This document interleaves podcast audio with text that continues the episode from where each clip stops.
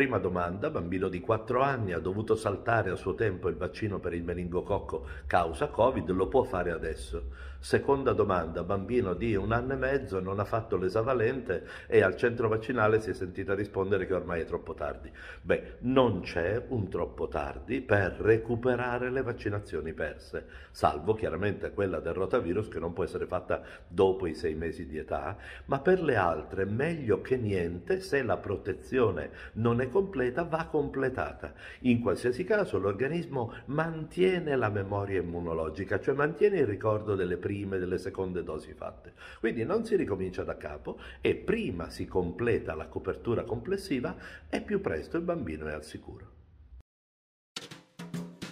Stai ascoltando Dottor Beppe di Pediatalk.